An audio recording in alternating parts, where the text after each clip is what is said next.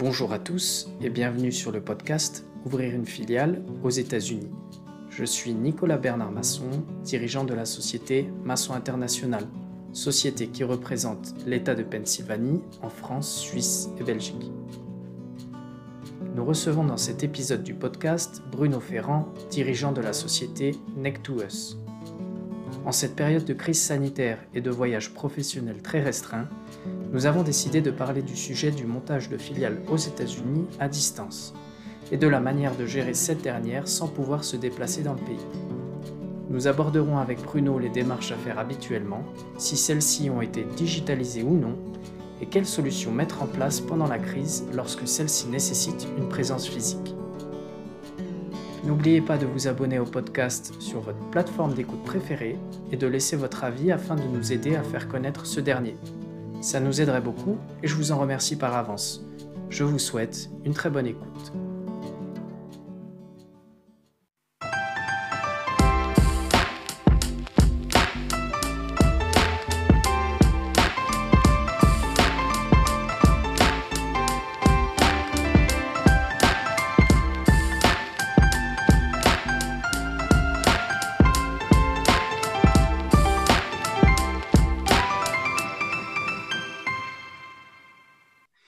Bonjour Bruno et bienvenue dans le podcast. Merci de nous rejoindre. Merci Nicolas, bonjour. Bruno, est-ce que tu peux un petit peu te présenter à nos auditeurs, présenter ton parcours, tes emplois par le passé et puis ce que tu fais actuellement? Oui, alors je m'appelle Bruno Ferrand, donc euh, je suis français évidemment, comme ça peut s'entendre. Euh, par contre, je, vis aux États-Unis depuis euh, près de 15 ans. Euh, donc j'ai commencé aux États-Unis en tant qu'expat, hein, euh, expatrié pour, euh, pour l'industrie aéronautique, puisque j'ai fait ma première mission aux États-Unis avec, avec Airbus, où j'étais basé à Los Angeles avec, avec un, comment dire, avec une, un assignment, comme on dit ici, sur la supply chain. Euh, et, en fait, où, j'étais, je faisais partie d'une équipe euh, de six personnes à l'époque, qui est devenue une équipe beaucoup plus conséquente depuis, et qui euh, gérait l'intégralité, ou plutôt qui, intervenait sur l'intégralité de la supply chain d'Airbus, surtout quand il, quand, il, y avait des, des, problèmes. On faisait aussi de la surveillance, évidemment, mais à l'époque, on faisait beaucoup de résolution de problèmes, qualité et supply chain. Voilà, donc ça c'était mon, arrivée. J'ai passé six ans à Los Angeles euh, sur ce job euh, où évidemment j'ai rayonné sur l'intégralité de, je dirais, de l'Amérique du Nord, hein, puisque c'était Canada, États-Unis et Mexique. Euh, puis ensuite, bah, tout en restant aux États-Unis, j'ai rejoint la société Latécoère qui, qui avait besoin de, présence locale dans le cadre du contrat Boeing 787 sur les portes et surtout là aussi euh, sur des aspects de supply chain et surtout qualification euh, de, certains, euh, de certains équipements un petit peu critiques. Et donc j'ai rejoint la, la TECOR en tant que, responsable donc, des achats États-Unis. rapidement, je suis devenu patron des opérations puisque j'ai pris, le front office, je dirais, avec Boeing. Et donc, j'avais une casquette beaucoup plus programme relation client, euh, en plus de la supply chain. Et, euh, je dirais, bon, c'est arrivé rapidement sur, euh, ça, ça, a bifurqué rapidement sur la, gestion totale de, la filiale américaine de la TECOR, dont je suis devenu président en 2014.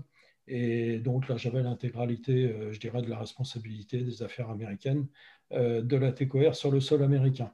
Donc là, j'ai géré pendant plusieurs années deux sociétés, puisque la TECOR avait deux sociétés aux États-Unis, une en Californie et l'autre qui était à Miami, mais que j'ai déplacé à Seattle parce que je trouvais que ça avait beaucoup plus de sens d'être présent à la porte du, client euh, Boeing. Euh, et, donc, j'ai géré ces sociétés pendant quasiment, euh, bah, je dirais, six ans, d'une manière, manière complète. Où j'ai pu, bah, j'ai pu, j'ai pu mettre ça, rationaliser tout ça, créer une équipe, une vraie équipe, et, euh, euh, structurer euh, toutes ces choses-là. Voilà. Donc j'ai quitté la TECOR après avoir passé sept ans à Seattle. J'ai décidé de, de, me lancer moi-même et de, de, voler de mes propres ailes. ce qui est pas mal quand on est dans l'aéronautique. Et en fait, et en fait voilà, j'ai créé neck 2 us qui est donc une société d'accompagnement de, sociétés petites et moyennes, je dirais, avec un focus particulier. Évidemment, je garde, je une, coloration très, très aéronautique, mais euh, qui a un focus en fait sur l'installation de ce que j'appelle le, premier footprint de sociétés non américaines aux États-Unis.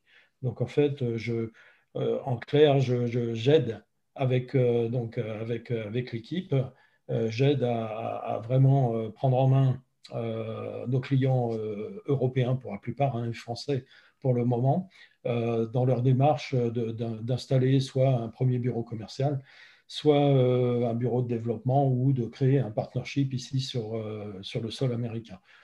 J'ai aussi participé et je participe aussi à des projets beaucoup plus ambitieux de création de footprint de production, donc de création d'usines ici aux États-Unis ou d'acquisition, évidemment. Mais je reste généralement, c'est le centre de l'activité de, la société Nectuous. Voilà. Et ça regroupe le montage de filiales, mais également la gestion de la filiale. Absolument. Donc, euh, on a essayé d'être, euh, on va en reparler tout au long de, l'entretien, mais on a essayé d'être euh, un petit peu euh, plus original, je dirais, que ce qu'on pouvait trouver d'une manière globale ici aux États-Unis. Et donc, euh, bon, c'est l'installation, évidemment, mais ça ne s'arrête pas là. Je dirais que c'est un premier step, et c'est vraiment euh, le premier step pour, mettre en place tout ce qu'il faut. mais évidemment, le, but, c'est pas de s'arrêter là, c'est de créer une, relation de, long terme avec nos clients et donc d'assurer aussi la gestion. On va en parler tout à l'heure dans les détails. Quand on dit gestion, euh, évidemment, euh, comme je disais, on a essayé d'être original. Donc, euh, ce n'est pas fournir les clés en fait, de la filiale à un cabinet comptable. c'est un petit peu plus que ça. Et vous comprendrez que en fait, je, base, je base tout ça sur mon expérience passée de gestion de, de ces sociétés pour le groupe Latécoère ici aux États-Unis, puisque en fait, c'était deux sociétés assez petites puisqu'au total, on avait une trentaine d'employés sur deux sites. Mais enfin, je veux dire que gérer une petite société, ce n'est pas forcément plus facile. plus facile. Disons que ce n'est pas forcément plus facile euh, sur certains aspects, et on en parlera tout à l'heure. Et en fait, euh, voilà, j'ai décidé de mettre à profit en fait, cette expérience au service euh, de, plus petites sociétés qui, qui veulent exister aux États-Unis, mais qui se posent beaucoup de questions et qui ne savent pas comment s'y prendre au départ. Voilà. D'autant plus qu'actuellement, avec le, coronavirus, ça devient de plus en plus compliqué de monter sa filiale aux États-Unis et ou de la gérer également. Et c'est pour ça que, je voulais te solliciter pour cet épisode. Je pense que ce sera un enjeu majeur de, l'année 2021. Euh, et, c'est pour ça que, je t'ai convié. Je voudrais un petit peu rentrer dans le vif du sujet et, puis parler justement du montage de la filiale aux États-Unis. Euh, est-ce que tu pourrais expliquer ou lister dans, les grandes lignes les quelques démarches administratives euh, à faire pour monter une filiale aux États-Unis? Absolument. Donc, on va pas, on va, on va pas faire quelque chose de très, euh, je dirais, super standard. Mais en, clair, il y, a, une douzaine d'étapes principales, parce qu'il y en a beaucoup plus que ça, mais bon, il y a, une douzaine d'étapes principales. avant de commencer à lister et à discuter de ces étapes, je pense que, bon, ce que je voudrais dire, c'est que ce n'est pas forcément hyper compliqué. Euh, ce n'est pas une question de, complexité, c'est une question de connaissance. C'est une question de connaissance et de culture. Donc, euh, donc euh, voilà, voilà ce qui nous anime donc, chez Neck2Works et voilà ce qu'on apporte vraiment à nos clients. C'est bon, vous inquiétez pas, on sait, on l'a fait et on continue à le faire. Et donc, et donc voilà, on, on part sur ce principe-là. Euh, je parlais d'une douzaine d'étapes, évidemment. Bon, on peut parler de ces étapes. Pour commencer, il faut savoir où est-ce qu'on veut s'implanter. Et, euh, là, il y, a, plusieurs critères. Nicolas, tu, le sais parce que bon, ça fait partie aussi de, ton job et de tes, euh, je dirais, préoccupations professionnelles. mais donc, le lieu est important. Donc, le lieu peut être conditionné par, par plusieurs choses, par le marché, évidemment, euh, par euh, des choses toutes simples du type, euh, tiens, qu'est-ce qui va être le plus pratique en fait pour communiquer avec ma filiale? Et souvent, la réponse, c'est bah, je préfère me mettre sur la côte Est parce que j'ai un time difference qui est, qui est, quand même plus approprié et beaucoup plus pratique. mais ça peut être aussi la proximité, la proximité et ça, ça revient tout le temps, la proximité d'un aéroport important. Parce qu'en général, bon, on a des gens qui voyagent, on voyage aussi dans sa filiale, et donc il ne faut pas être au milieu de la, de pampa, comme on peut dire. Et il y a d'autres critères aussi du type euh, main-d'œuvre, euh, disponibilité de talent euh, ou comment dire potentiel de, talent, coût de la main-d'œuvre, complexité de la, de loi sur le travail. Il y a tout un tas de choses qu'on déroule et donc on fait ce diagnostic en général avec nos clients. Et en général, les, clients savent déjà où, en clair, où est-ce qu'ils veulent s'installer. Et en général, on repasse, on repasse tout ça au crible avec eux de manière à leur ouvrir les yeux aussi sur, euh, sur ce qui est important et aussi sur certaines opportunités dans certains endroits.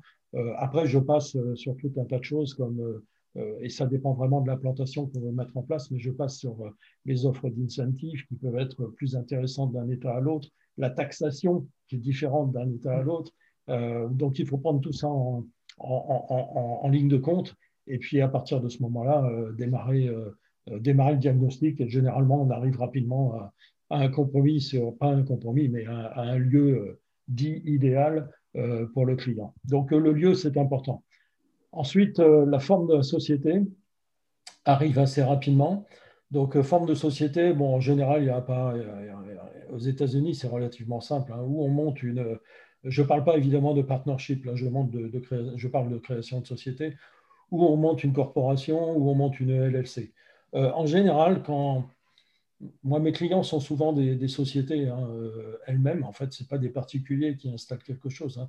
Ce sont des sociétés et très rapidement, euh, je dirais que euh, nous, on, monte, on, incorpore des, on monte des corporations, en fait.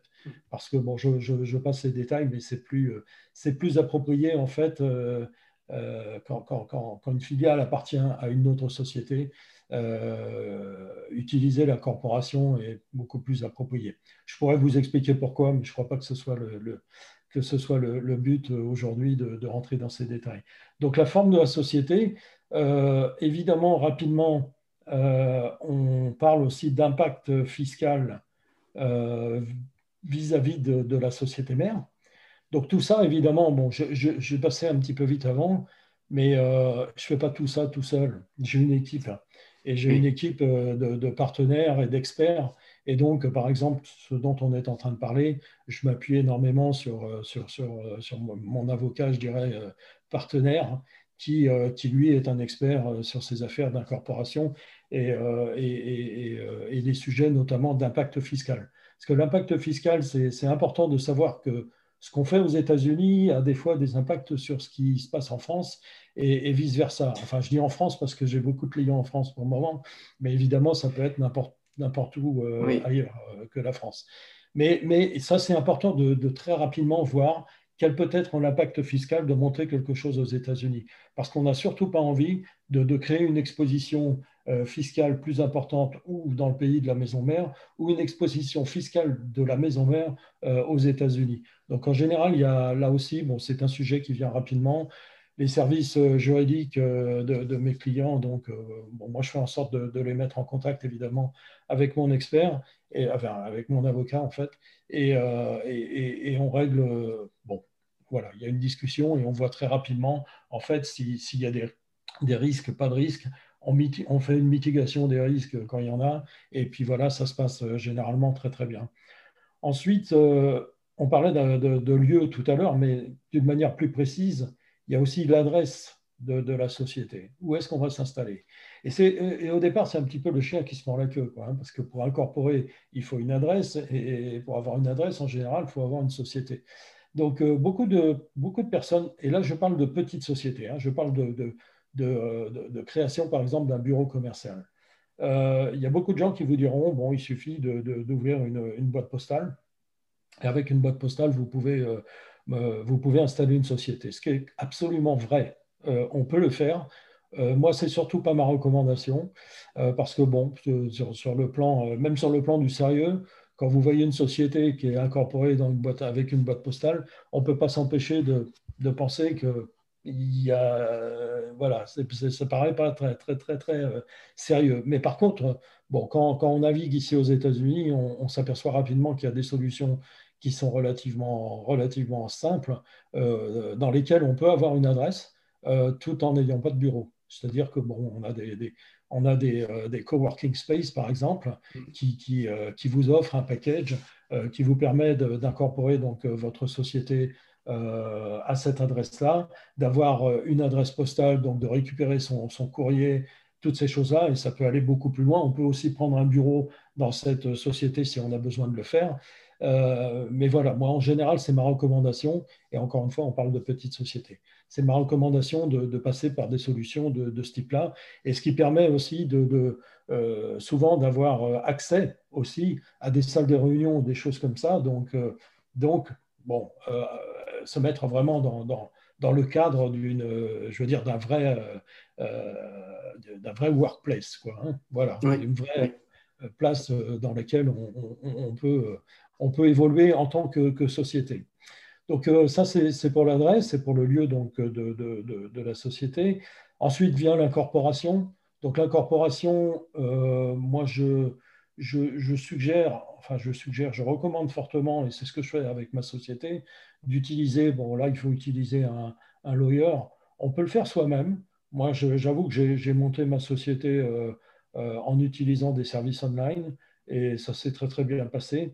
Mais en fait, euh, pour toutes les raisons que j'évoquais un petit peu plus tôt, d'impact fiscal, de choses comme ça, bon, je, recommande et moi je passe systématiquement pour mes clients, je passe par, par, mon expert avocat qui s'occupe en fait de cette, cette incorporation qui, comprend l'intégralité du, package. Hein. C'est-à-dire, vous avez les dépôts de statut euh, qui vont avec, l'incorporation elle-même, la demande de ce qu'on appelle l'employer ID number, hein, le IN, qui est en fait euh, ensuite euh, le numéro qui, vous permet d'exister un petit peu comme, votre numéro de Social Security ici aux États-Unis, qui vous permet d'exister partout et surtout de d'être reconnu. Et, et, et, ça va donc jusqu'à euh, ce numéro de IN, je dirais, le package incorporation, pour moi, s'arrête là.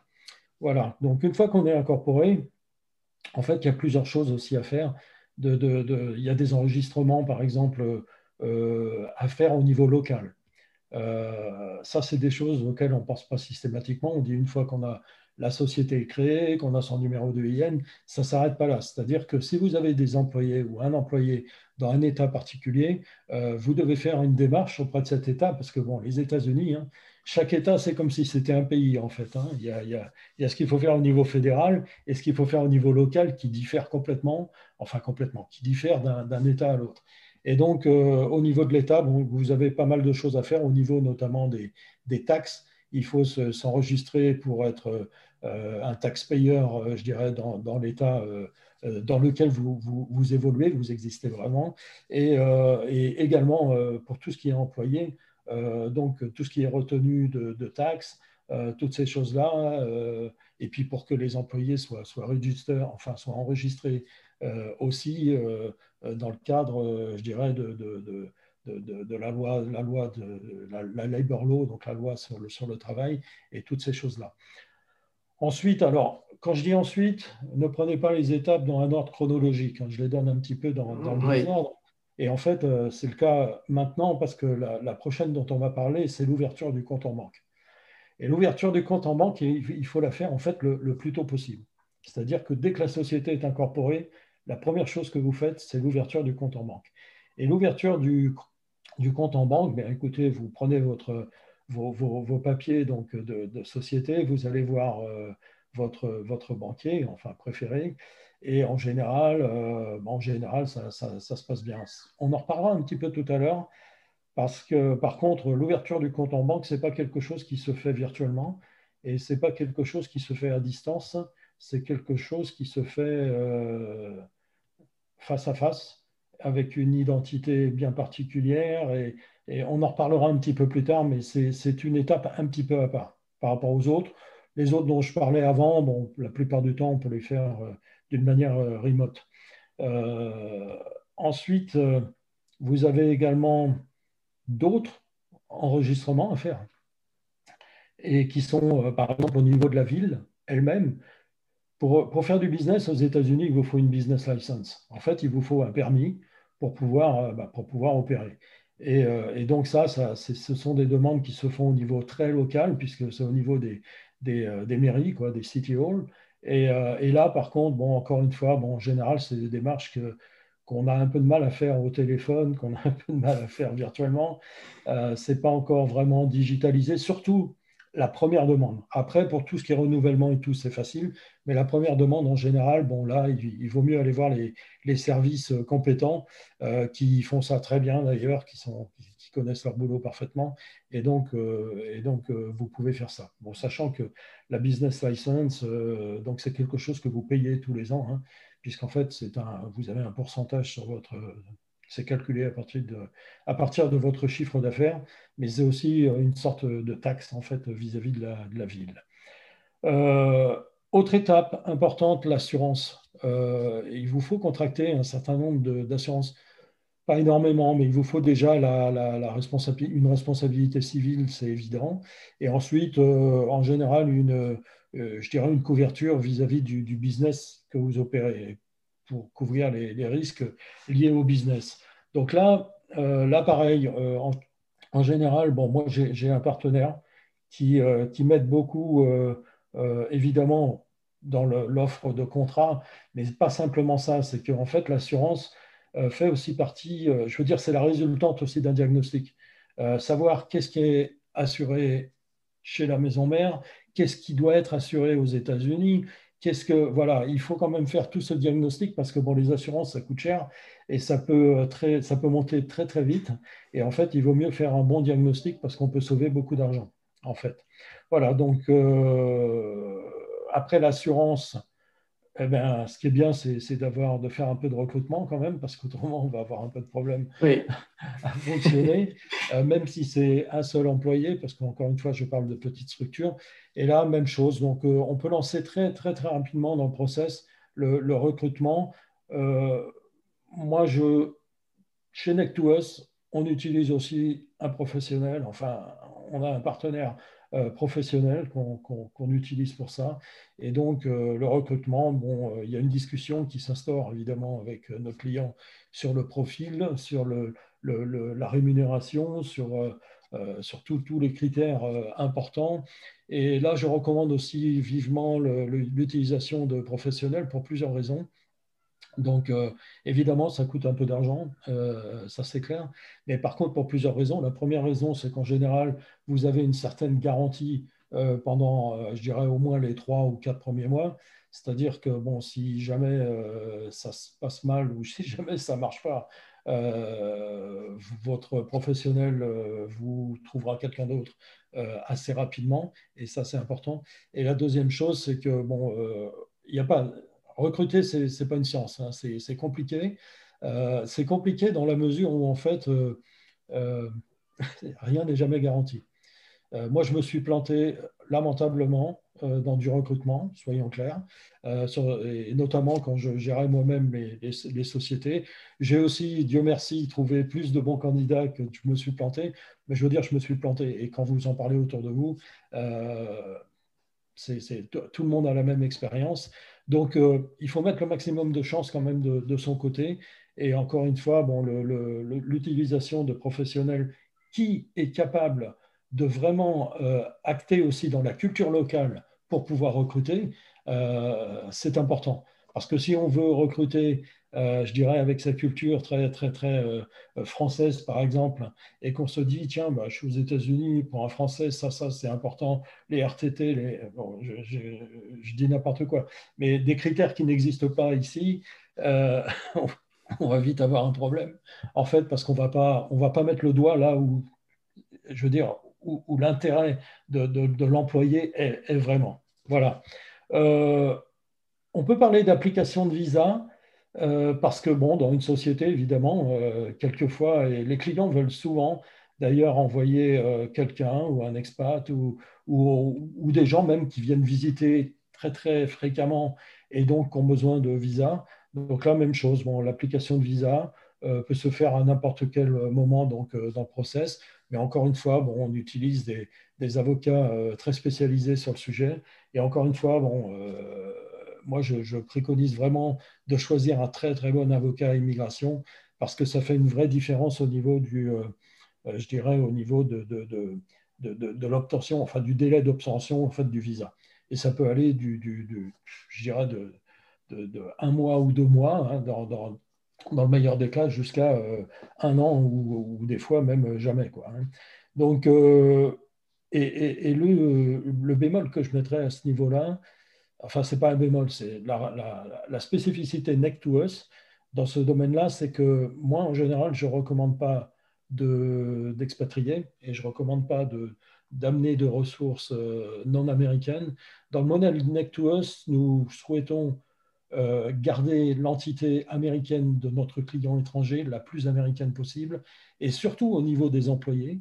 Parce qu'en fait, euh, pour être efficace dans le modèle américain, il faut être très efficient dans la culture américaine. Et, en fait, avec un employé américain, au moins vous avez ce, Bon, après, vous pouvez vous planter sur autre chose, mais par contre, dans le, la relation, dans la culture locale, au moins, vous avez cette garantie et vous allez gagner énormément en efficacité et, en, et, je dirais en malentendu, en tout ce que vous voulez. Voilà. Et ensuite, je vais terminer par... Euh, eh bien, pour faire la, jonction justement avec la partie gestion dont on va parler tout à l'heure, euh, bah, je terminerai avec l'installation ensuite euh, dans cette société de tous les services qui lui permettent de fonctionner. Et en fait, euh, là, c'est pareil, enfin, dans tous les cas pour, pour Neck2Us, nous avons sélectionné un, un, certain nombre de partenaires. Et pour ne rien vous cacher, euh, ces partenaires sont des gens avec qui j'ai travaillé depuis de nombreuses années, même si la société Neck2Us n'a été créée qu'en décembre 2018. Les partenaires que j'ai aujourd'hui, c'est des gens avec qui je travaille depuis des années, puisque en général, bon, c'est des gens que, j'avais sélectionnés dans le cadre de, mon emploi passé quand j'étais président donc, des sociétés de la TCOR j'utilisais ces gens-là. Et donc, euh, voilà, ce n'est pas, des, pas euh, des gens qu'on a pris au hasard, ce sont des gens en qui euh, une confiance, avec lesquels une confiance s'est instaurée et des gens qui sont vraiment capables. Donc, l'installation de ces services, c'est quoi? Bah, La tenue des comptes déjà de, la société. Donc ça, c'est ce qu'on appelle un peu le bookkeeping. Donc ça, ça je dirais que ça, on l'assure même au sein directement de, de, de Neck2Us. Hein, parce que bon, c'est euh, une tâche euh, qu'on a centralisée et qu'on utilise euh, en fait en utilisant un outil qui est dans le cloud, donc un outil informatique. Donc c'est relativement simple. C'est surtout très très convivial et partagé avec nos clients. C'est-à-dire qu'il y, y, a totale transparence. donc voilà, donc on, utilise ça pour la tenue des, des, comptes, les écritures. Quoi. Ensuite, il y a la gestion des RH la gestion des RH, donc il y a la paye, euh, il, y a, les bénéfices qu'on appelle les bénéfices, donc tout ce qui est euh, healthcare insurance, euh, 401k, donc pour, euh, pour, pour la retraite, toutes ces choses-là. Et, ensuite aussi quelque chose d'important, c'est la conformité à la loi. Parce que la conformité à la loi, encore une fois, vous devez être conforme vis-à-vis du fédéral, mais vis-à-vis de chaque État. Donc si vous avez un employé en Californie, un employé en Caroline du Sud, un employé en Pennsylvanie, ce sont des, ce sont des, États avec des lois différentes. Et, euh, ça, c'est pas. Si vous voulez tout suivre, c'est quand même un peu compliqué. Donc, encore une fois, nous, on a, on a sélectionné un partenaire dont c'est le métier, en fait, dont c'est le métier d'abord de, gérer euh, les personnels dans des petites structures et dans des structures start-up. Euh, et, et c'est aussi des gens qui nous permettent d'offrir ce qu'on appelle les bénéfices, hein, donc d'offrir des conditions euh, assez intéressantes d'assurance maladie, de retraite euh, à nos employés et, à nos clients, parce que bon, c'est en, grande partie quand même financé par, par l'employeur. Donc, et c'est ce que je disais tout à l'heure quand je parlais de, quand je disais que ce n'était pas facile forcément de gérer une petite filiale et une petite société, l'aspect des, des, bénéfices en est un. C'est-à-dire que quand vous êtes une grosse société, que vous vous appelez Boeing, Amazon, euh, Microsoft, euh, vous avez tout le monde à vos pieds quand il s'agit d'offrir euh, des packages d'assurance maladie, par exemple. Quand vous vous appelez Neck to Us avec deux employés, là, ça devient tout de suite compliqué parce que les courtiers, en fait, en général, vous ne représentez rien. Nous, on utilise des partenaires qui ont eu l'intelligence de, se créer. En fait, on, utilise un partenaire qui a eu l'intelligence de comprendre qu'il y avait beaucoup de petites sociétés, qui les a globalisées, qui les a agrégées, en fait, et, donc euh, qui a créé un pool d'employés assez énorme, de, dizaines de, milliers d'employés, en fait. Et, euh, donc, euh, via un système de, de co-gestion, on appelle ça, c'est-à-dire que, euh, en fait, mon, mon, partenaire devient co-employeur, en fait, de la société. Alors tout ça, c'est très administratif, hein. c'est juste pour vous donner un petit peu la mécanique des choses. Une fois que ça c'est fait, ça permet deux choses. Ça permet d'abord de pouvoir avoir des conditions intéressantes pour des petites sociétés pour tous les bénéfices. Mais la deuxième chose, c'est qu'en plus, cette société étant co-employeur, euh, amène une certaine, enfin amène, euh, euh, comment dire, une protection juridique en fait aux clients. C'est-à-dire que ils prennent la liability vis-à-vis de vos employés. Et donc, si quelque chose se passe mal, vous êtes non seulement épaulé, mais en plus, eux prennent le lead et ce sont des professionnels. Ils ont une batterie d'avocats, ils ont tout ce qu'il faut. Et, ça, par contre, c'est c'est quand même euh, un petit peu du bonheur euh, dans certains cas. On n'ira pas plus loin, mais c'est vrai qu'on on peut rapidement se retrouver avec des procès aux États-Unis, c'est clair. Euh, voilà donc pour les, pour les étapes principales. Il y a certainement tout un, tout un tas d'autres étapes, mais bon, je pense qu'une fois que vous avez couvert ça, déjà, vous, êtes, vous êtes prêt à partir. J'aimerais revenir sur un point avec toi. Au niveau du, montage de la filiale et en cette période justement de crise sanitaire, est-ce que tu as un certain nombre des démarches qui sont possibles de, faire en ligne? Est-ce qu'il y a des choses auxquelles on n'échappe pas? Tu l'as dit peut-être avec le, compte bancaire où il va falloir peut-être venir aux États-Unis. Comment ça se passe actuellement et, quel est ton ressenti vis-à-vis de ça? Alors, c'est très digitalisé. Tout ce que je viens de dire, en fait, il y a beaucoup de choses qui sont qui sont digitalisées et beaucoup de choses qui peuvent être faites euh, de manière, euh, de manière remote, donc de manière, euh, je dirais, à distance, sans aucun problème. Où tu as parfaitement raison, c'est le compte en banque. Donc le compte en banque ne peut pas être ouvert par téléphone, ne peut pas être ouvert en ligne. il, faut, bah, il faut remplir des dossiers, il faut s'identifier, il faut s'identifier de préférence euh, c'est même pas de préférence, je pense. Il faut s'identifier avec une identification américaine. Donc, il faut quand même avoir quelqu'un euh, qui, euh, qui, au minimum, est, résident ici dans le pays, puisqu'on va vous demander votre, votre numéro d'identité, je veux dire, de, sécurité sociale, qui est votre numéro en fait d'identité aux États-Unis, d'identité administrative. Et, et, la banque n'ouvrira pas un compte à quelqu'un qui n'est pas physique. C'est-à-dire qu'en général, euh, euh, sauf peut-être quelques exceptions, mais euh, je sais que vous ne pouvez pas dire, tiens, j'ouvre le compte en banque au nom de cette société simplement. Ils vont demander la société, mais il va falloir qu'il y ait un officer ou quelqu'un qui, est dans le, qui est dans le conseil d'administration ou dans le board de la société, qui lui soit identifié en tant qu'individu. Donc, je dirais que là, ça nécessite forcément forcément une, présence euh, physique euh, pour, pour ouvrir ses comptes et par la suite. Et par la suite, hein, parce que ce n'est pas, pas simplement pour l'ouvrir.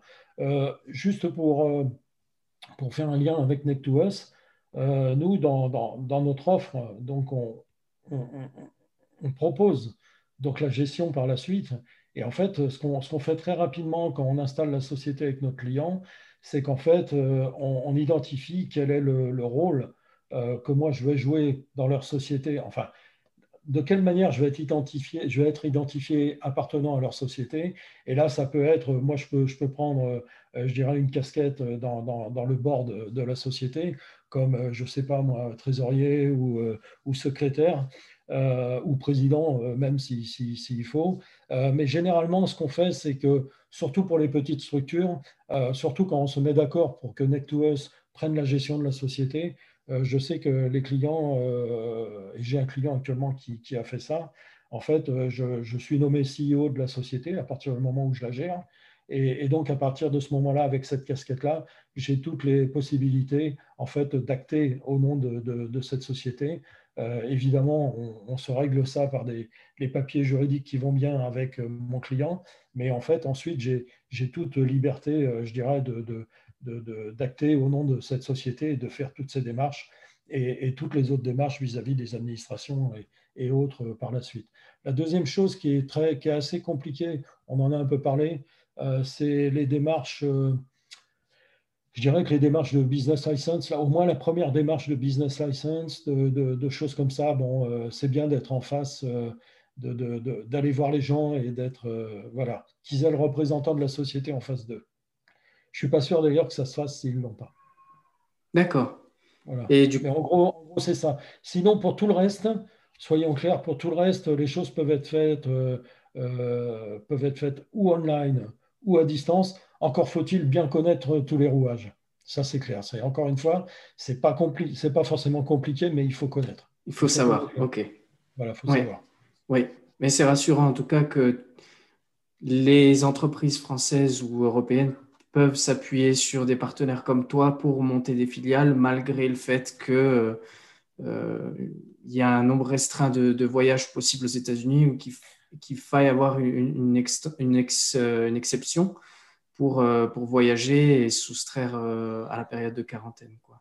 Ouais. écoute, aujourd'hui, je dirais même que en pleine période de pandémie, donc avec toutes les restrictions, toutes ces choses-là, aujourd'hui, Nectuos peut monter, monter la filiale d'un de ses clients sans aucun problème, je dirais, dans le contexte actuel. On n'a mmh.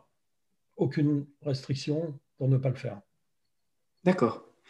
Euh, je te propose de, passer à la, à la, partie sur euh, la gestion de la filiale en elle-même. Juste peut-être, Nicolas, avant que tu passes, juste une petite chose qui est importante, euh, je crois que dont on peut parler rapidement, c'est mmh combien de temps il faut pour faire tout ça, en clair. Effectivement.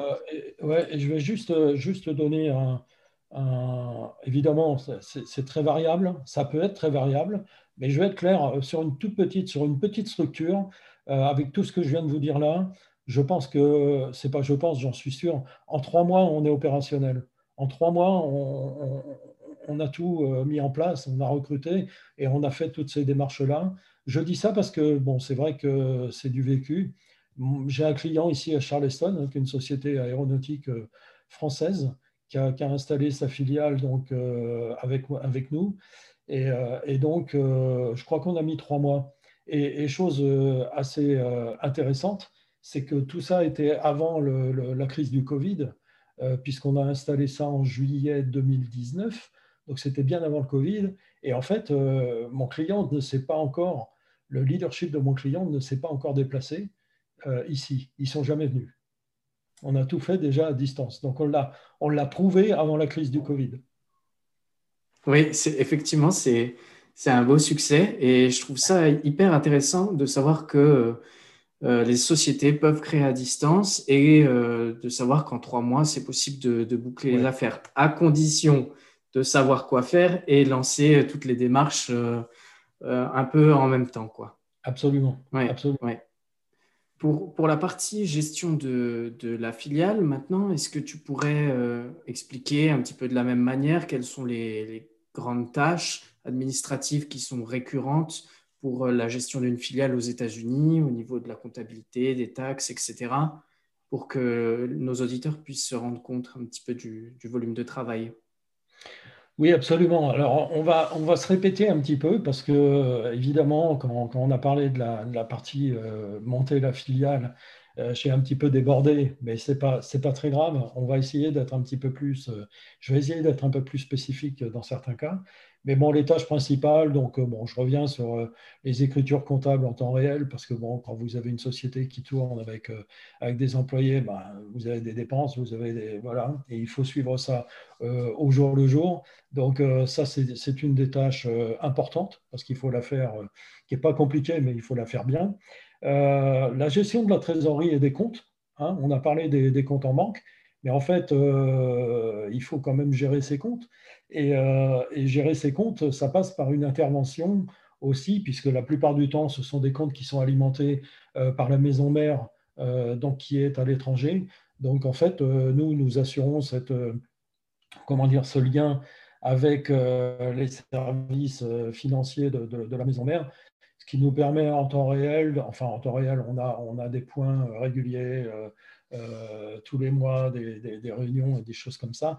Et en fait, on gère l'alimentation du, compte en banque américain euh, à partir, du, euh, à partir donc de, la maison mère euh, en France. Et c'est important parce que c'est ce qui vous permet de, de, payer les salaires et de payer tout le reste en temps voulu. Et donc ça, c'est quelque chose qui est, qui est, important et qu'il faut faire aussi au, au, fil du temps. là, une tâche importante, c'est un certain nombre de validations vis-à-vis des prestataires. Et là, je vais être très... Je, je, vais être un petit peu plus laser laser pointed sur le, le, RH. Euh, tous les mois, enfin tous les mois, deux fois par mois, puisque bon, euh, nous on a choisi dans tous les cas pour les clients de, que nos employés soient payés deux fois par mois, chose qui est, très, euh, très très courante donc aux États-Unis. et donc à chaque fois que vous avez une paye, même si dans le système Nactuous, c'est assuré par un prestataire, par un prestataire. Bon, il faut quand même valider euh, les éléments de paye avant que la paye ait lieu. Il faut faire ça. Il faut, s'il y a des changements, s'il y a des primes, s'il y a des, des, des, des, euh, choses à, à, ajuster, il faut, être, euh, bah, il, faut, il faut le faire avec le prestataire en temps voulu avant que la paye donc, soit, soit réalisée et que, et que les employés soient payés. il y a aussi un tout ce qui est check euh, de conformité par rapport à la loi. Parce qu'en fait, euh, moi, notre prestataire RH nous, nous met des, alertes euh, en fait, permanentes sur ce qui se passe dans chacun des États et des, nouvelles lois qui arrivent ou des changements.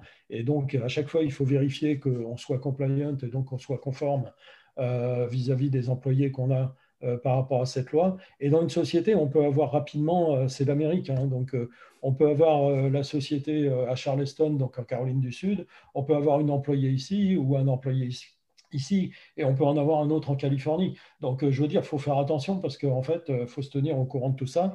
La bonne chose, c'est qu'on n'a pas besoin d'aller chercher tous les changements par l'utilisation de notre, de notre expert, je dirais, RH, dont on a parlé largement avant. Mais par contre, bon, par contre, quand il nous donne des recommandations, il faut être là sur place, vérifier et les appliquer. Il faut faire, voilà, il faut être très, très vigilant là-dessus. Et, et, aussi, aussi, il y a tout ce qui est gestion des dépenses. Quand on a des gens qui voyagent, par exemple, euh, bah, il, faut, voilà, il, faut, il faut savoir gérer les, les, dépenses et surtout les, remboursements à nos employés en temps voulu, des choses comme ça. Euh, et ça, ça, ça c'est quelque chose bon, qui, est, qui est mandatory si on veut garder une bonne relation avec ses employés. Voilà. Euh, autre tâche, des demandes, alors des demandes administratives. On ne croule pas sous les demandes administratives, mais régulièrement, et surtout au niveau de l'État, euh, on a des demandes donc, qui arrivent, ou des services fiscaux, ou des services euh, employment, donc labor, ou des choses comme ça, où ils demandent des enquêtes, ou quelquefois ils, bon, ils demandent plus d'informations sur certaines choses. Donc ça, c'est des courriers qui sont envoyés. Tout est envoyé par courrier, par contre. Par, enfin, au moins en Caroline du Sud, tout est envoyé par courrier. Et, donc euh, là, vous devez réagir. voilà, là, il faut être sur place pour pour récupérer le courrier, ou vous pouvez toujours demander à votre euh, coworking space, par exemple, si vous êtes dans un coworking et que vous avez une adresse, de vous envoyer les courriers. Mais euh, bon, ils vont les scanner, ils vont. Bon, ça ne va pas être très, très pratique. Euh, ça, par contre, c'est une des tâches qui est, qui c'est quand même très pratique d'être présent pour pouvoir répondre à ça. Et, quelque chose d'encore plus important, Nicolas, toi tu es au courant, mais on va en reparler très rapidement. Il y a eu le, avec le Covid, il y a eu, un élan, je dirais, d'aide euh, aux, personnes, mais aussi aux sociétés.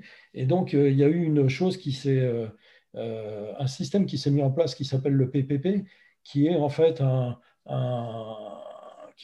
prêt qui a été assuré à, au petit business, je dirais, enfin moins de 500 employés, quoi. Et, donc, pour aider, rapidement dans le contexte euh, qui se dégradait à vitesse euh, grand V. Donc Dieu merci, les, la plupart, bon, il y a beaucoup de sociétés qui ont pu bénéficier de ce PPP, mais encore une fois, le PPP en question dont on parle, c'est là, là, là, il faut, du coup, il faut être très très réactif. Alors d'abord, les demandes se font vis-à-vis de la banque. ça ne se fait pas vis-à-vis de, de, services administratifs, mais ça se les demandes se font via votre banque. Donc votre banque, en fait, voilà, encore une fois, il faut être bien identifié avec son numéro de sécurité sociale, l'individu qui va bien et tout. Et ça, pour ça, par contre, si vous n'êtes pas, ça c'est quelque chose, si vous si, si n'êtes pas présent, je pense que le PPP, c'est juste impossible de l'avoir. Et c'est juste impossible de faire l'application.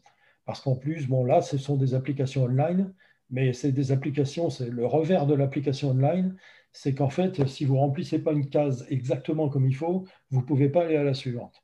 Et, euh, là, euh, en fait, il y, a, des demandes qui sont rejetées juste à cause de ça. Il n'y a aucun moyen de discuter. Vous ne pouvez pas prendre vos téléphones et dire oui, mais non, c'est comme ça. Et donc, euh, à partir de ce moment-là, là, il, vaut être, mieux vaut être dans un, format quand même très, très américanisé, parce que si vous êtes dans un format qui est un petit peu hybride, ça, va être, ça va être compliqué et ça ne va pas se faire du tout.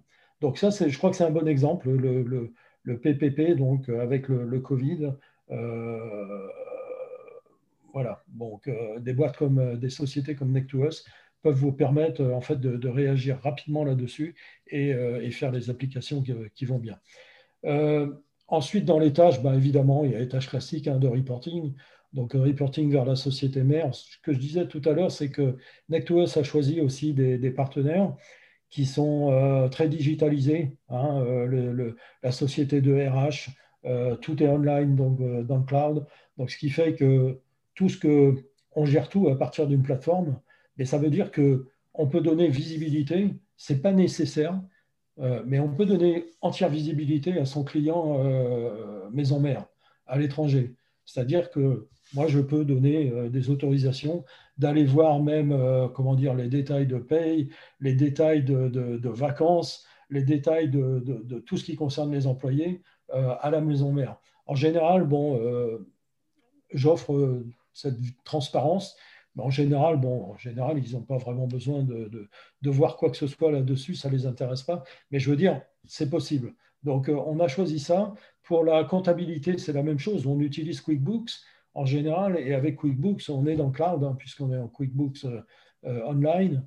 Et en fait, euh, avec le cloud, c'est la même chose.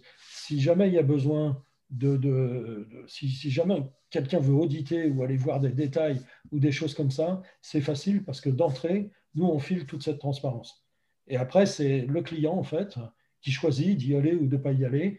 Ce qui n'empêche pas que de l'autre côté, nous, on fait ce boulot-là on fait des synthèses et je dirais qu'on fait, des, on fait ensuite le reporting qui va bien vis-à-vis du client pour lui donner euh, la high level, je dirais, euh, euh, visibilité. Ceci étant, s'il veut aller plus loin, notre client est tout à fait en mesure de le faire. Voilà. Ensuite, le support, il y, a une partie que moi j'appelle support RH. Au-delà donc de, la relation avec la société de RH, être présent euh, ici, c'est aussi important vis-à-vis des, employés parce que bon, on peut avoir des employés remote qui travaillent à partir de chez eux, ça c'est clair, et il n'y a pas fallu attendre le Covid d'ailleurs aux États-Unis pour que ça existe, ce qui est une bonne chose puisque bon, ici aux États-Unis, je dirais que tout le monde était quasiment prêt à travailler de cette façon-là. Ceci étant, bon, la, relation humaine reste importante. Euh, on n'a pas affaire à des robots, on n'a pas affaire qu'à des gens euh, qu'à du virtuel. On a aussi affaire à des individus. Et, euh, là, je ne parle pas forcément de, support ou d'aide au niveau technique dans leur boulot, quoique ça en fait partie aussi. mais par contre, bon, ça peut être simplement des problèmes personnels. ça peut être un employé qui a besoin de, a besoin d'une que, que quelqu'un, qu'un propriétaire qui a besoin de louer un appartement et le propriétaire veut parler au patron de la société qui l'emploie. Et ça, ça m'arrive euh, régulièrement. Et, ça, c'est des choses euh, importantes qui sont quand même le service que l'on doit à nos employés hein, pour, euh, pour leur bien-être et puis pour qu'ils puissent vivre normalement. Et, donc, c'est ce que j'appelle le, support RH, c'est ce lien humain qu'on garde quand même avec l'intégralité des employés. Chez Nectos, ce qu'on fait aussi, c'est que d'une manière régulière, on se parle avec, euh, euh, les employés des clients, euh, ce qui fait que, bon, au-delà des reporting, on s'assure tout le temps qu'il n'y a pas de, de, comment dire, de, gros problèmes quelque part ou de choses qu'on ne puisse pas aider. Voilà. Donc on prend la température et en fait on garde ce côté relation humaine et ça, ça peut se faire qu'en étant, qu'en étant localement, hein, en général. Voilà. Ensuite, donc, une des tâches importantes, c'est quand vous avez des gens qui voyagent, bah, c'est de s'occuper de leur voyage aussi. Donc, mais là, pareil, on utilise, on peut utiliser. Moi, j'utilise pas de service digitalisé pour ça. Mais ça, c'est parce que j'ai, quelqu'un avec qui je travaille d'une manière, par email, je dirais, mais qui, ça se passe très très bien depuis des années. Mais euh, euh, j'ai un backup. J'avoue que j'ai un backup de, solutions entièrement digitalisées pour, euh, réserver les, voyages, les avions, les, les hôtels et toutes ces choses-là. Mais euh, ça, c'est aussi quelque chose qu'il faut faire localement, euh, avec des contrats de préférence euh, locaux aussi. si vous avez un contrat avec des voitures de location, il vaut mieux utiliser un contrat américain avec une société américaine plutôt qu'un contrat overseas. Quoique des fois c'est un petit peu bizarre, mais en général c'est ce qu'il faut faire. En, clair, il faut gérer en fait les, voyages pour nos employés et aussi les dépenses qui vont avec. Et ça, on en a déjà parlé dans la partie précédente. Euh, on parlait de support RH, mais il y a aussi du support opérationnel. Là, je veux dire, c'est au cas par cas. Parce qu'en fait, euh, on ne vend pas, dans la prestation de Neck2Us, on ne vend pas forcément le support opérationnel. En fait, notre modèle, c'est de dire, nous, chez Neck2Us, on veut s'occuper de ce que vous, vous considérez non-added value. C'est-à-dire que si vous n'avez pas, pas de valeur à ajouter à gérer une filiale aux États-Unis, vous n'avez pas de valeur ajoutée à aller payer les taxes, à aller euh, faire la comptabilité. Vous n'avez aucune valeur ajoutée là-dessus, surtout pour les petites sociétés. Par contre, euh, où vous avez votre valeur ajoutée, c'est sur le côté opérationnel de vos gens que vous avez ici euh, dans votre filiale aux États-Unis. C'est-à-dire qu'eux vont faire ce que vous, vous, avez besoin, enfin ce dont vous avez besoin sur le plan commercial, sur le plan de développement, sur tous ces plans-là. Mais donc nous, dans notre modèle, ce qu'on veut, c'est que notre client euh, puisse focus 100% de son énergie sur la partie des opérations, enfin ce qu'on appelle les opérations, sur ce qu'ils veulent vraiment faire aux États-Unis. Et nous, par contre, on les, libère, en quelque sorte, de tout le reste, qui en fait peut être très contraignant euh, dans tous les cas, mais leur apporte rien. En fait, c'est une perte de temps. Donc en fait, euh, c'est pour ça que quand je parle de support opérationnel au cas par cas, euh, quand, quand on tombe dans un domaine qui tombe, je dirais, dans, dans, dans ce que je connais bien, prenons l'aéronautique aux États-Unis par exemple, il est clair qu'avec certains clients, j'interviens au niveau opérationnel. C'est-à-dire que j'interviens chez des clients, euh, j'interviens, j'assiste à des réunions avec nos employés, avec notre employé par exemple, avec cette société aéronautique à Charleston, J'assiste à certaines réunions avec elle euh, chez Boeing, euh, par exemple, euh, et, j'aide avec l'expérience que j'ai et avec ce que je peux apporter là-dessus. Par contre, pour des clients où j'ai pas, parce que j'ai pas un background partout quand même, et donc pour d'autres clients, des fois ça peut, on peut amener une présence exécutive où c'est important d'amener une présence exécutive, mais après pour rentrer dans des détails, ce n'est pas quelque chose que je que moi je rentre dans mes prestations. Après, c'est au cas par cas, on en discute. Si ça a, une, si ça a un effet positif, on le fait. Si ça n'a pas d'effet positif, euh, on trouve une autre solution. Et moi, par contre, bon, là, par contre, je peux faire appel aussi, dans le cadre des services, à peut-être des experts un petit peu plus, euh, euh, ou des consultants un petit peu plus férus dans ce domaine-là. Et là, par contre, c'est mon job de trouver un expert ou un consultant pour plugger chez mon client et pour l'aider. Voilà. Euh, ensuite, euh, je dirais la gestion du bureau si vous avez un bureau. Euh, mais bon, ça c'est si vous avez un bureau. Les moyens, bon, là je, passe sur ces détails-là. payer les factures, hein, choses comme ça.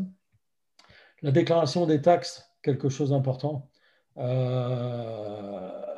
il faut, en plus, bon, ça, ça Ici, aux États-Unis, ça se passe quand même à longueur d'année, hein, puisqu'on est prélevé, on fait des prélèvements ou des paiements, je dirais, au trimestre en général, qui sont volontaires. Hein. et, donc, euh, c'est tout un travail, je dirais, de, calculer ce qu'on veut payer en avance et toutes ces choses-là. On le fait avec notre comptable, hein, qui est expert fiscaliste, je dirais. mais bon, la, déclaration des taxes est quelque chose de, et une des tâches les plus importantes, parce qu'en général, bon, c'est quelque chose sur lequel on ne veut pas avoir de mauvaises surprises. voilà, et ensuite, je terminerai par des, représentations euh, dans des organisations locales, par exemple. Euh, les chambres de commerce, par exemple, les chambres de commerce euh, pour les clients franco-américaines. moi, je sais que certains de mes clients, avec, avec au moins un client, on est rentré dans un certain nombre de chambres de commerce franco-américaines. Et donc là, bon, la représentation, moi j'assure la représentation dans ce domaine-là et, le lien euh, avec, avec ces chambres de commerce. Voilà, ça peut être chambre de commerce, ça peut être autre chose hein, euh, également. Mais il y a une certaine représentation locale en général. Quand une société existe quelque part, en général, bon, la communauté business locale et la communauté administrative, enfin je veux dire, même au niveau de l'État local, aiment bien quand même avoir un représentant qui, euh, bah, qui viennent participer, aussi à, l'action locale et à la, et, je dirais à l'effort local euh, ou à la promotion même des fois de, l'État euh, ou partage d'expérience. Est-ce que c'est friendly d'être dans cet état-là? Pas Voilà. Et en fait, ils ont besoin quand même de représentants locaux pour pouvoir s'exprimer. Et donc, ça, nous assurons ça. Évidemment, dans le cadre du, package, du package de, gestion je dirais, de, la filiale. En gros, je pense que ça couvre à peu près, là encore une fois, il y a certainement beaucoup d'autres tâches, mais les principales sont là. Les principales, d'accord. Donc pour résumer, sur la partie gestion de filiale, euh, toujours possible de faire ça à distance euh, pendant cette période. Néanmoins, c'est toujours bien d'avoir le visage de la société aux États-Unis et quelqu'un qui fasse le, la connexion locale vis-à-vis des employés, mais aussi vis à -vis de l'écosystème. Euh, est-ce que toi, tu as rencontré des grosses difficultés euh, actuellement dans la gestion de filiales avec certains de tes clients? Est-ce qu'il y a eu des, problématiques particulières? Pas spécifiquement. Euh, le souci aujourd'hui, même si Dieu merci, ça n'est pas arrivé chez Nectuous, c'est, ce serait la tentation, et là, bon, c'est vrai que je vais parler très aéronautique. le choc dans l'aéronautique a été brutal. Euh, est, toujours brutal, mais le choc lui-même a été brutal. Et donc, euh, quand vous perdez euh, plus de 50% de votre chiffre d'affaires immédiatement et que vous êtes dans un mode où voilà, il faut être résilient immédiatement le plus vite possible, vous coupez toutes les branches que vous pouvez couper. tout ce qui est non essentiel, comme c'est un mot à la mode en ce moment, tout ce qui est non essentiel. Et le problème est de savoir jusqu'où va le non essentiel. Parce que, bon, euh, avoir une filiale aux États-Unis, c'est vrai que c'est vachement, c'est super d'un point de vue business quand la dynamique est là. Euh, quand tout se casse sa figure partout, euh, vous avez peut-être des clients qui peuvent être tentés, même si ce n'est pas ce qui coûte le plus. Hein. mais, mais il y a des clients qui peuvent être tentés de dire mais tiens, est-ce que je ne mets pas ça dans mon plan dans mon plan de réduction des coûts, et puis quand ça repartira, je, je, le verrai. Dieu merci, ça ne nous est pas arrivé. Ça ne nous est pas arrivé. Euh, et, donc, euh, tant mieux aussi pour, les clients, parce que je pense qu'ils ont réfléchi assez rapidement. La première chose, c'est qu'on peut mettre ça sur une liste, et puis rapidement, on se dit, oui, mais en étant présent, moi, pendant la crise du Covid, le nom de ma société est aux États-Unis. J'ai un employé aux États-Unis et j'existe là-bas. Et en fait, avec la suppression des visas, avec, enfin, temporaire, avec la le manque de voyages, enfin la, suppression des vols et des voyages et la fermeture des frontières, en fait, moi, je suis toujours présent là-bas et je vais continuer avec les contraintes qu'il y a aux États-Unis, mais je vais continuer à, évoluer. Et donc, ça, par contre, très rapidement, je pense que les clients se disent, mais ça, en fait, c'est un avantage. Parce que parce qu'en fait, mon employé là-bas sur place sera toujours mon ou ma, ma employé, enfin, mon employé, ça va, ça couvre les deux. Euh, je deviens un peu trop américain par moment. Et, euh, et donc, euh, et, donc, c'est vrai que c'est important de se dire, je suis toujours là, donc mes employés vont être en, contact avec mes clients, vont continuer à les rassurer. Il y a une certaine continuité. Ils vont pouvoir quand même. Alors évidemment, on peut faire des meetings virtuels à partir de la France, mais là, on est dans le même créneau horaire. On continue à faire un certain nombre de choses. Si jamais on peut se déplacer, on se déplace euh, avec, euh, je dirais, les contraintes actuelles. Mais on continue à opérer ici. Et, ça, ceux qui n'ont pas mis en place ce modèle avant, ça, ils ont pas, tout s'est arrêté. Enfin, je veux dire, ils ont tout arrêté. Ils n'ont pas pu continuer à, euh, même à communiquer, ça c'est devenu très compliqué avec leurs clients ou avec leurs prospects. Et en fait, ça, ça s'est arrêté. Donc, très rapidement, quelque chose qui peut être perçu comme, tiens, je vais faire une petite source d'économie alors je dis une petite parce que c'est vrai que ce n'est pas, pas quelque chose qui coûte euh, excessivement d'argent euh, dans le cadre d'un petit footprint hein, comme je parle. Mais bon, très rapidement, ça, on se rend compte que euh, en fait, c'est une grosse erreur et que en fait, ça rapporte à long terme ou à moyen terme, ça va rapporter beaucoup plus en fait que, que, que, cette économie qui, qui peut sembler rapide et, et, et évidente. voilà. Donc, non, des difficultés, non, j'en ai pas eu particulièrement. Sauf que comme le business euh, s'est cassé la figure partout, euh, oui, j'ai cette difficulté, mais elle n'est pas propre, euh, je dirais, elle n'est pas propre à, une filiale. L'activité d'un client, oui. Ouais, oui, oui, J'allais justement te demander tes conseils pour 2021. Est-ce que le fait de garder sa présence aux États-Unis, ça serait ton conseil 2021 Est-ce que tu en as d'autres? Mon conseil pour 2021, c'est non seulement de garder sa présence, mais peut-être de, peut-être de, justement créer sa présence, même la petite présence, euh, parce que moi, ce que, ce que j'appelle le premier footprint chez Nectuous, c'est vraiment sa première présence qui permet de préparer vraiment le coup d'après. Et, euh, et, ça paraît, on n'en a pas beaucoup parlé au début, mais ça peut paraître surprenant, mais le fait d'être, de s'américaniser, d'être existant avec un Inc euh, par exemple, si vous avez une corporation ou un LLC après votre nom de, société, euh, rien que ça, c'est déjà, ça, veut dire beaucoup. Ça veut dire beaucoup au niveau de l'intégration, ça veut dire beaucoup au niveau de, euh, de, je suis présent, mais je fais l'effort. Moi, français, moi, anglais, moi, allemand, je fais l'effort d'être présent aux États-Unis même à travers une petite structure, je, crée des emplois américains. Dans, le cas de Neck to Us, on emploie des Américains principalement.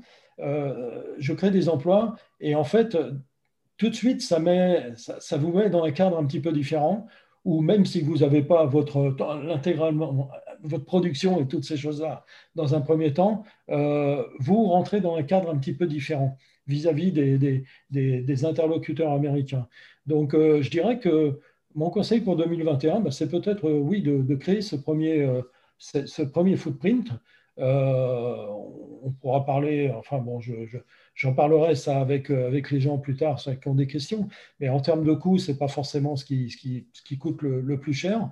Et, et, de créer cette, cette présence de, manière à, de manière à se préparer à la relance. Parce que, bon, mes conseils, je pense, je suis persuadé, que la, relance aux États-Unis ira beaucoup plus vite que n'importe où ailleurs. L'économie américaine va redémarrer beaucoup plus vite que n'importe où ailleurs. C'est l'ADN des Américains, c'est comme ça qu'ils sont, euh, quel que soit le pouvoir politique, c'est comme ça qu'ils sont dans, leur, euh, dans leur gène. Euh, le marché est le plus gros marché qui puisse exister également. donc, quand vous rassemblez tout ça, après la période de choc et la période, je dirais, où on s'est mis dans, on, a mis sa société euh, dans, un cadre qui permette euh, d'être résilient et de, garder la lumière allumée. Je pense que maintenant, on peut passer à l'étape, même si on n'y est pas, 2021 hein, va être très très dur, très très compliqué encore pour beaucoup de sociétés. Mais je pense que déjà, les, chefs d'entreprise se mettent déjà dans le, mode, OK, maintenant, je vais regarder à nouveau sur le futur. Et peut-être le futur à court terme, mais je commence à le regarder. Moi, je le sens parce que j'ai des discussions depuis le mois de décembre j'ai des discussions un petit peu plus euh, constructives sur le futur avec, euh, je dirais, avec des prospects et avec des, gens qui, qui, rentrent en contact avec moi. Euh, on a des discussions un petit peu plus... Leurs ils sont passés à l'après. Et, en fait, ça, ça fait du bien. Et, donc, pour 2021, moi, je pousserais vraiment à peut-être se préparer en étant présent, à se préparer à, à rattaquer le marché quand tout ça va repartir. Et, ça va repartir plus vite ici que ça partira ailleurs. Donc mon conseil, ce serait, ce serait vraiment celui-là. Ok. Merci beaucoup Bruno. Merci à toi pour, pour l'enregistrement de cet épisode. Je prie, avec grand plaisir. Tout à fait passionnant. je vais partager tes contacts avec euh, les auditeurs qui retrouveront euh, tes contacts euh, soit sur l'écran qui s'affiche, soit en description de, l'épisode. Très bien. Et surtout, n'hésitez pas. Je, avec plaisir et avec passion, on, parlera de, on parlera de ce premier footprint et, et de votre existence américaine. Merci. Merci Bruno. À très bientôt.